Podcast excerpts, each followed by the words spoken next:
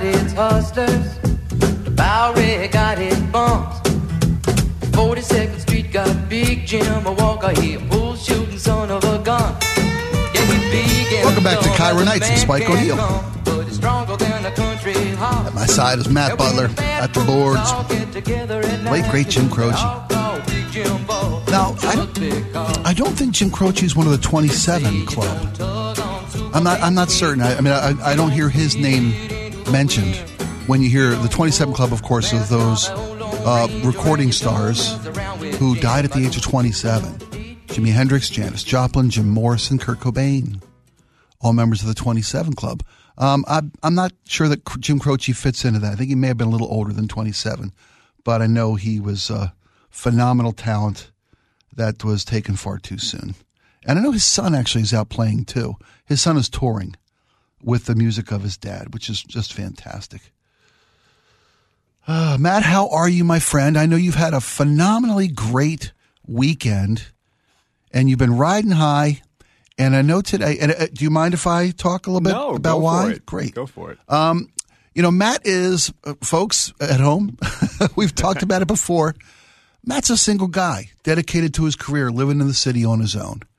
And you grew up in the Midwest. Is that fair? Oh, the, well, the South and the Midwest. South and the yes. Midwest. The South We originally, and, the, and then the quite a bit. Midwest. Yeah. Um, and you moved here for this job, and it's tough to move to a new city and be on your own. It's it's a lonely life, and I don't I don't mean to, you know, I don't mean to make fun of you or anything like that. I, I totally respect what you're doing and what you did. I moved here myself alone in t- 1989. You know, I, I moved here with Bob Rivers and Sean Donahue, so I had some friends, and I'm it's, I'm not trying to say you're friendless, you're not. But when you live alone and you work a lot, it can be tough. And you had you had a friend in town I did. for the weekend. Um, uh, a friend with benefits. I don't want. I don't want to push any push any personal boundaries here, my friend. Well, officially my girlfriend, yes. There you go. Well, see, I, I didn't know how much liberty to divulge to our audience. I'll go for it. But you've been in a phenomenally great mood, and you're always a pretty happy guy. I will say that you you love your job. It's overcompensation to hide my inner darkness, Spike. That's fair, and I appreciate your honesty. No, but but I know that you you love this gig. You love this industry. You love radio. Indeed I and do. I've said many many times that we're really lucky that uh, people still care about this business because radio has, you know, over the last twenty years, I'll say it's been going on that long. Radio has devolved uh, into a corporate run um, business that is, you know, stockholder driven, short term re- return focused.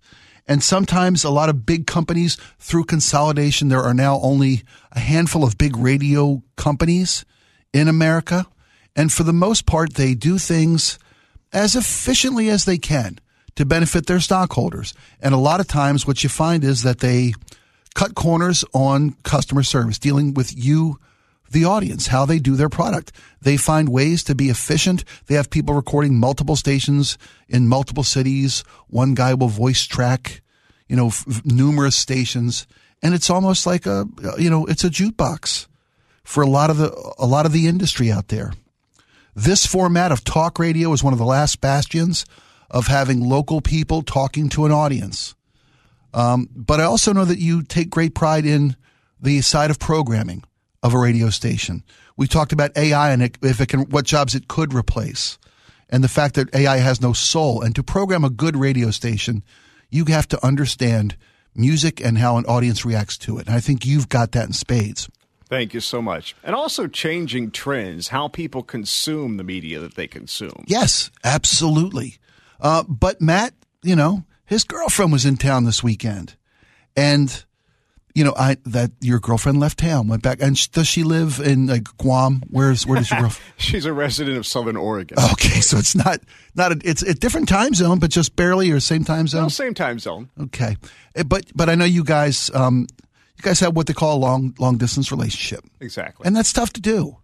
It really is, man. It's tough to be, it's tough to be, uh, to be with someone when you have to do things telecommuting wise. You know, it can can be a tough fit, and it's great when you actually can have somebody come and be a part of your life, even if it's for a weekend. It is. And you know, when you're somebody who maybe doesn't keep a schedule where you have a very active social calendar and you may be a little introverted, it's kind of like that uh, Dean Martin song Serenely independent and content before we met. And then he meets this woman and he becomes accustomed to having her around and the joy she brings into his life. And for me, as a more introverted person, when I find somebody, friend or a relationship where I can really enjoy spending time having my space, quote unquote, invaded in a pleasant way, Yeah. is a wonderful thing. It is. But but I will also say this, my friend.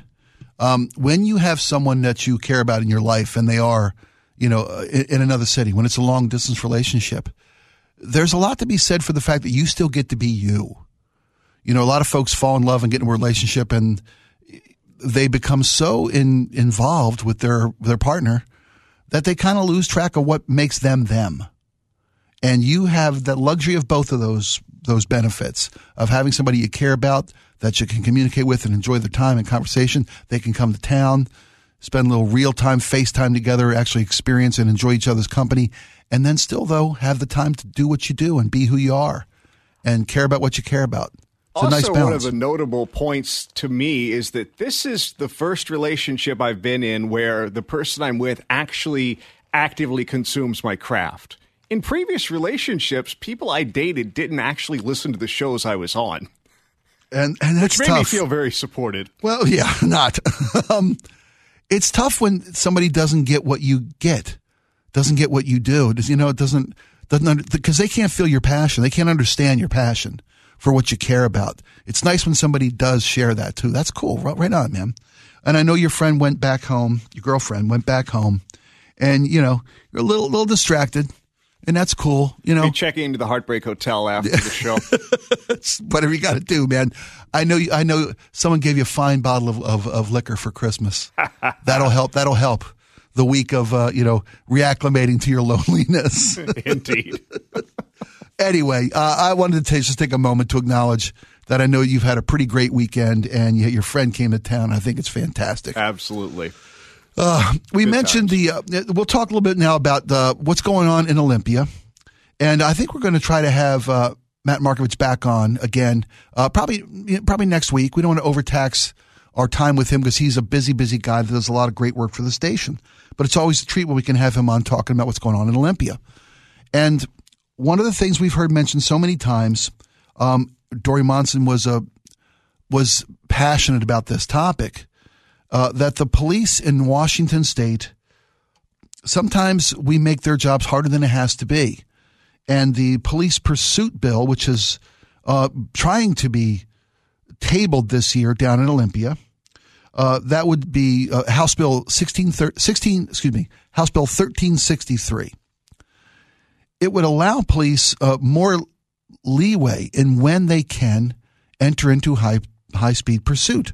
As it currently stands, a law passed back in 2021 says that the police can only be involved in high speed pursuit when they um, have knowledge of a violent crime being committed. They basically have to witness a violent crime being committed and someone fleeing the scene. They can then pursue at a high speed, or if they have reasonable uh, belief that there is an intoxicated driver on the road. They have the the power to pursue at high speed under those circumstances because then you're probably you know taking a drunk driver out of the mix and let, and not pursuing a drunk driver is just asking for trouble. Well, Democratic State Senator Manka Dhingra uh, kept that pursuit bill 1363 from being brought to the floor. And the senator said that there is research that shows, a study that shows, a study, research study by Dr. Martina Morris, retired professor from UW, showed that the number of deaths linked to police pursuits in Washington dropped 73% since this no pursuit law was, was enacted, from 11 people dying as a result of high speed police chases to just three since then. Well, that data is being not just called into question, but being totally debunked. And that is by uh, Republican, excuse me, Representative Alicia Rule, a fellow Democrat. She's pushing for the data to be thrown out completely. Rule commissioned a Seattle University researcher to review the data published by Morris, and it led to a scathing review of the data. If the analysis was submitted to peer review, it would be summarily rejected as it does not satisfy threshold criteria for quantitative scientific work, wrote Dr. Matthew Hickman from Seattle University. The analysis should be disregarded in its entirety. Now, Dr. Morris's research linked back to news coverage of police pursuits that ended in deaths. That included a deadly motorcycle crash that killed two people, though the article noted the police called off a chase. Now, in 2018, Fox News interviewed then Public Information Officer Ed Troyer of the Pierce County Police Department, of Sheriff's Department, who reported that the motorcycle took off at a speed exceeding 100 miles per hour, which led them to call off the pursuit. The TNT article linked in the research noted the same thing, writing the motorcycle sped away, and the deputy opted not to pursue it. Now, reached via email, Dr. Morris told Fox 13 that news reports were inconsistent as to whether the pursuit was called off. In summary, no one is disputing that fewer people have been killed since this legislation enacted the pursuit law reform, or reform law, excuse me. Anyway, so sh- are we going to have this law overturned? Are we going to take the cuffs off the police department and let them pursue criminals? We've become the number one state in America for stolen vehicles because folks know they're not going to be chased by the police. You know, uh, incidents of smash and grab robberies that aren't violent aren't being chased by the police, and criminals know this. And I'm just a firm believer that you got to let cops do their job. In 2021, they changed the threshold for a chase from reasonable suspicion to probable cause. Now, the legal terminology may sound similar, but the difference has been apparent in recent months. Advocates who want the reverse course, who want a reverse course, and return to reasonable suspicion, point to rising car theft numbers, like I said. Those who want to stay the course note that fewer police pursuits has translated to fewer deaths. So there's there's pros and cons on this issue.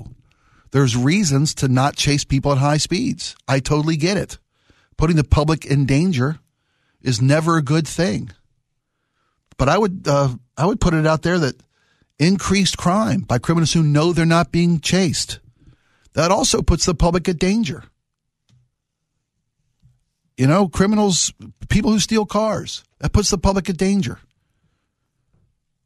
People who have people who are driving stolen cars, they are much more likely to speed themselves to put the public at risk.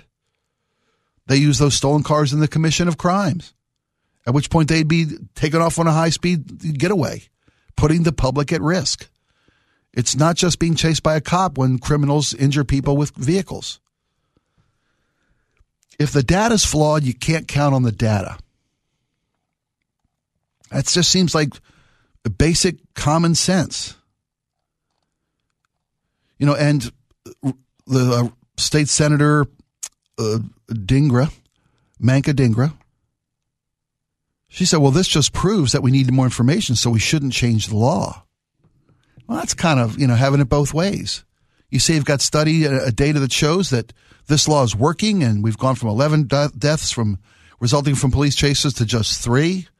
So the law is working. And then you say that the data you have is no good. Well, that just proves we need to, we need to get more data and we shouldn't change the law until we do. Uh, I don't know. I think we should at least hear this bill in Olympia. I think you should have the option of getting the facts and, and debating the topic. Because most folks would, I think, want the police department to be able to do their job. I'd like to live in a state that's less prone to criminals doing whatever the hell they think they get away with because no one's going to chase them around the streets. Just my two cents. You know, we've talked also to Matt about the potential of lowering the blood alcohol level in the state of Washington to 0.08 to 0.05 and whether or not that law will get the uh, get a hearing in Olympia, whether or not uh, the drunk driving laws in Washington will become a little more strict, like they are in Utah already. They've dropped their BAC number from 0.08 to 0.05. Uh, but there's a story about uh, how Sweden has pretty much eliminated drunk driving completely. They have figured out drunk driving in Sweden. Excuse me. I love how this article is written. This article is uh, on a, uh, excuse me, a website called lifesaver.com, which you got to love that. A lot of confidence in that name. It's called How Sweden Figured Out Drunk Driving. One thing Americans don't like to do is learn from another country. Well, that's true enough. We have our own way of doing things, and it's gotten us pretty far. But other countries are a lot further along when it comes to drunk driving. It pays to look it pays to look over your shoulder. Take Sweden, it says. Sweden is the lowest rate of alcohol abuse and drunk driving in all of Europe. But it wasn't always so. Alcohol abuse was common in the 19th century, and by tradition, drinking in Scandinavian countries meant drinking to intoxication. That was tradition over there. You drink till you fall down. Of course, this was the 19th century. There weren't a lot of drivers back then. So, what they've done in Sweden is high taxation on alcohol. A fifth, or excuse me, a liter in Sweden of vodka is taxed to the tune of about 25 bucks. So people just can't afford to get that drunk. Strict regulation. Alcohol, apart from light beer, is sold only at state licensed stores. And the stores aren't open at night. In many countries, it's common to have a drink any evening after work. In Sweden, drinking during the week is generally looked upon as less how drinking during the day would be seen in America. In Sweden, the weekends are for drinking. And it's noted that getting drunk is not frowned upon, not on the weekends. We'll talk more about this as we move forward. I would love to be living in a safer state with less criminals running around, less cars being stolen. Hope Olympia gives us a chance to have that. When we come back, how about the house that couple's trying to build at an off ramp on I 5? Let's talk about what the hell that means.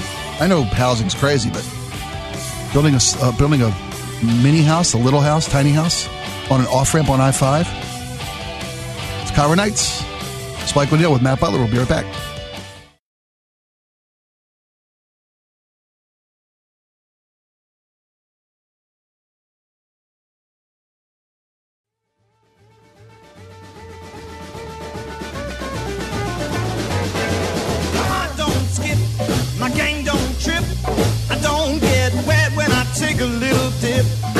Catch a couple fish if the water don't switch.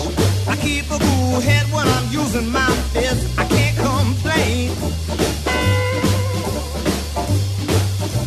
I stay pretty dry in the rain. Welcome back to KIRO Nights. You put me on the spot, I guess I'd have to say I'm living Story today is that the uh, new convention center is opening up right down there by the Paramount Theater, right by I 5, and uh, hopes that it will help to rejuvenate downtown Seattle. Talked a little bit about that earlier today with uh, Jack Stein. And the conclusion that we came to collectively was that while a convention center will bring, you know, travel business, convention business into Seattle, bring revenue into Seattle, that'll help fund the changes the city needs to make. But before Seattle's going to make the comeback we all want it to make, what has to be addressed is the the image of downtown, and that image is in large part dictated by the amount of homeless people, people experiencing homelessness, those who are houseless. I'm trying to find the right way to phrase this to be respectful of folks who are going through this terrible situation. We spoke last night, and uh, I think Matt Markovich put it in, in perfect terms. A third of those experiencing homelessness are doing so for economic reasons. Another third are due to uh, drug addiction, alcohol addiction. Uh, the final third uh, to, to Matt's, and this was just Matt's perception of the situation, given the amount of reporting he's done on the topic, which is pretty extensive. The final third is mental illness situations, people that need mental um, mental health care and assistance. We see these encampments along our roadways as you drive through Seattle and in other neighborhoods. And Tacoma's no different. We have the same situation there. Portland is even worse than Seattle is. Believe me, I've, I can tell you, I worked down there for quite a while. And Portland's homelessness situation, the people experiencing homelessness, and the encampments are much more prevalent, intrusive, brazen in Portland than they are here in Seattle. But we're talking about our hometown and what it's going to take.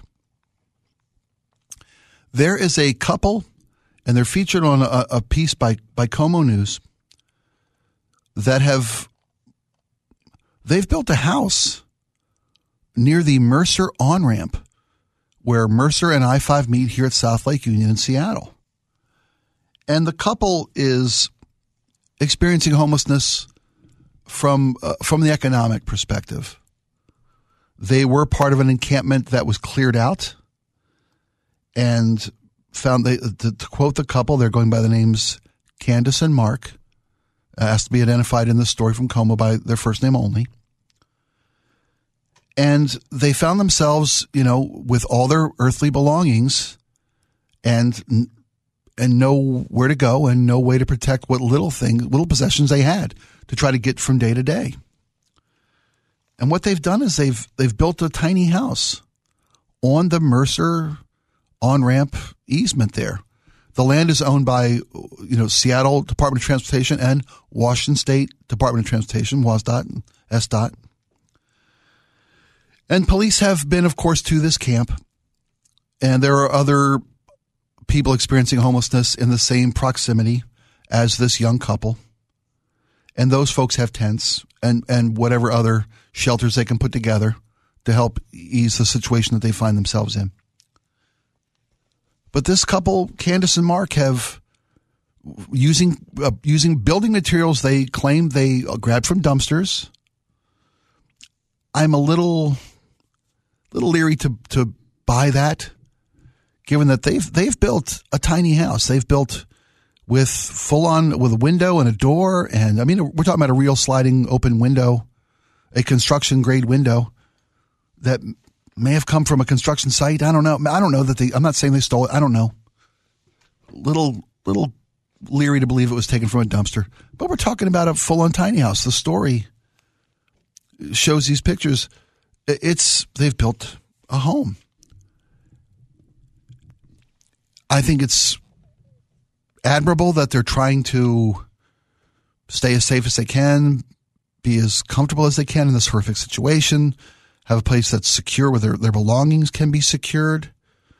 If they are able to find some work and, you know, trust that there are things. One, one of the things that Matt Markovich said was people stay in their camps because they're afraid to lose everything they have if they leave that camp. Think all their possessions, which are basically nothing, will be stolen. By the uh, by the photos I'm seeing in the video from this KOMO news story, they're keeping this encampment that they've put together. Part of the part of the encampment is blocked by "Welcome to South Lake Union" signs or "Welcome to Lake Union" signs. It's they're trying to do what they can, I think, to make this place look presentable. At least the couple, Candace and Mark, are. But the police told them this isn't staying. We can't let this, you know, just because you're building a tiny house with a foundation and a roof, an A frame, and a door and a lock and a window, you know, this isn't home. We can't let this stay here. We'll, we're wondering how long they will be allowed to stay there. And you feel for these folks. You know, and, and not just this this young couple who's trying to make the best of a horrific situation, but everybody that is going through this. Folks that are living in tents, living in cars, living in RVs in our city. Matt and I have been talking about this for weeks now, maybe months now. We've been talking about this situation in Seattle, how it's become the identifying factor of this city. Is our is our population of folks experiencing homelessness and what it's going to take to fix this problem. It's going to take more affordable housing. It's going to take better health care. It's going to take better drug treatment. It's going to take better, better wages for our workforce. But all those things have to be happening simultaneously. There isn't one solution to this problem. This problem needs every one of those oars to be rowing in the same direction for this thing to find a solution. and who knows if you know if a if a rent cap is what's going to be needed in this town to help make rental properties affordable if if lifting building code review is being talked about to help speed the process of building more affordable housing is being considered in this town we need better mental health care we need better drug and alcohol treatment care for folks I mean, Matt Markovich put it beautifully. First thing he would do is send in the DEA, get the drugs out of the situation. Then he'd send in mental health professionals. Because he says two thirds of everybody experiencing homelessness are suffering from one of those two issues mental health or drug or alcohol addiction, or both. And you can't build houses to get out of this situation. You can't build yourself out of this. It's going to take all these different elements working together to get this problem solved. It's just, you know, I don't know if I'm ad- admiring these folks that built this tiny house or just shocked that this is what it's gotten to. That folks are so, they've become so accustomed that this is how they're going to have to live. That a tent or tarp or some plywood isn't enough anymore. They're building a tiny house up there on the I 5 on ramp at Mercer. They've become famous thanks to the news coverage. You know, if you haven't seen it yet, I'm sure you'll be looking for it. Just on the up on the hillside as you make your way onto I 5 from the Mercer on ramp. I mean, I don't mean to single this couple out. They almost have to admire their initiative to be as safe and as, you know, civilized as you can in this horrific situation.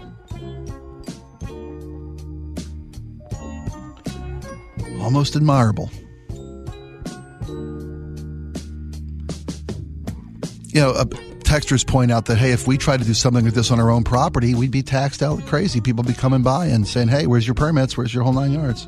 I understand it. You know, rules only apply to the folks who can afford to follow the rules and pay the fines if you don't follow the rules. What good is it to find somebody who's experiencing homelessness because they don't have a building permit? They don't have, if they had the money for the fine, they wouldn't be where they are. Yep, we got problems. We need solutions. We're working on it. Appreciate all your input. Text lines 888 973 5476. Always appreciate you guys putting your two cents in. It's KIRO Nights. I'm Spike O'Neill with Matt Butler, and we'll be right back.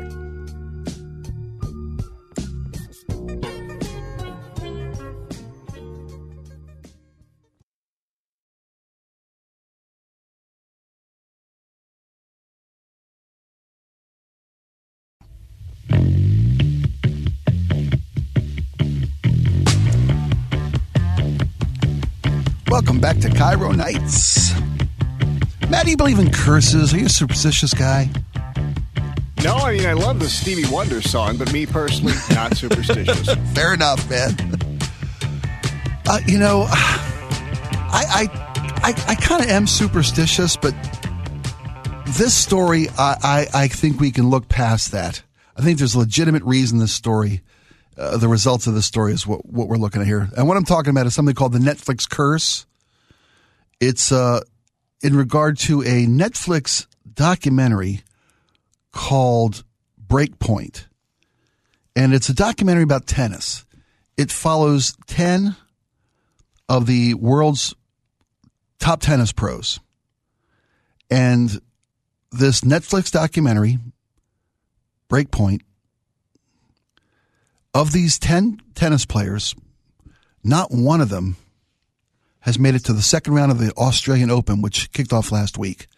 And the internet is buzzing about how this, the Netflix curse is why these 10 tennis players have all been bounced out before the second round at the Australian Open. And we're talking about some of the premier tennis players in the world, and they're losing like, like the third ranked player in the world losing to the 98th ranked player in the world. Three of the people who are featured in this documentary, Point Break, didn't even make the tournament. They pulled out prior because of injuries. And one by one, these tennis, these world class tennis players have just fallen the wayside, just getting upset, getting knocked out in the first round. But you know, I, I don't I don't think it's a curse. I usually I usually look for similarities and when things like this happen and coincidences or you know, I, I don't buy it. It's my opinion that if if Netflix is following you around to do a documentary, that's a distraction. That's intruding into your your regime of of training, of of practice. And I think if all 10 of these folks that were involved in this documentary for Netflix got bounced before the second round of the Australian Open. Maybe the fact that you agreed to take part in a Netflix documentary is why you're out by the second round, is why three of you got injured before the tournament even started. You know, it's it's tough to it's tough to be a professional athlete, of course. It's tough to be at the top of any game. You got to really dedicate yourself. You got to work all the time. You got to be focused. Get the same amount of sleep, get the same amount of diet, same amount of exercise. You know, you got to rest and recover. And if you're worried about how you're looking on Netflix, I think you're kind of eating into your schedule for training and nutrition and recovery. I think every one of these top, these 10 premier tennis players in the world who took part in this Netflix documentary, Breakpoint, every one of them is paying the price for being in the documentary. That's why you've all got bounced out of the Australian Open prior to the second round. You know, the number one player in the USA, Taylor Fritz, number one in the USA, number nine in the world, fell to a player 107th in the world. I mean, you shouldn't lose to somebody that that's far down. I mean, yeah, upsets happen, but all 10 of them, three of them didn't even make the tournament. They got injured ahead of time. You know, uh, it, like the, the HBO series Hard Knocks, where HBO comes in and films your training camp, right? No team that has invited HBO's Hard Knocks in to film their team in in summer, you know, training camp has won a championship. I think I think distractions and you know deviating from the norm it makes it impossible to do your job to win at this at that that level of competition. You know how hard it is to win a, a championship? Everything's got to go your way. You got to avoid injuries. You got to avoid distractions. You know, when Colin Kaepernick got bounced from the NFL for his political stances, his or his kneeling, right? When he when he was blackballed by the NFL, it was a complete injustice, right? I mean, guy was being persecuted for his beliefs because he took a knee. You know, the to me the real story here for Colin Kaepernick, and I think it's relevant to this story. It wasn't because Colin Kaepernick's politics would have been a distraction in the locker room. Well, no, that's exactly what it is. The distraction. It's not because the team didn't agree with his point of view or they didn't have the right to take a knee and protest what he felt was police brutality against his community. It was the distraction. It was the reporters. It was the media focusing on Colin Kaepernick if he was part of your locker room. I guarantee you Colin Kaepernick had better skill sets than a, than a percentage of backup quarterbacks in the NFL. I mean, I was never a huge Colin Kaepernick fan, but the guy did have skills, incredible skills. Took his team to a Super Bowl, gave the Seahawks all they could muster every time they played the guy. We got the better of him most times, but gave us all we could handle. But when someone is that much of a distraction, when there's that much outside of football going on, that's the kind of distraction that could be the difference between you winning and not winning a championship. And I think that's why Colin Kaepernick was never invited to play for any other team in the NFL once he became the protest star he was. I think the same thing happened to these tennis players. You decided to, you know, take the publicity of a Netflix documentary series. You lost your focus. You know, you maybe you were worried about how how have you seen my series? Are you doing media for the series? And you get upset by a guy a hundred places less than you in the rankings, in the international rankings. There's no curse. It's a bad decision by everybody involved to get involved. And now you're paying the price. I think there's more to that than a Netflix curse. But I think tennis is like watching paint dry. So do I know? KIRO Nights and Spike O'Neill along with Matt Butler will be right back after these.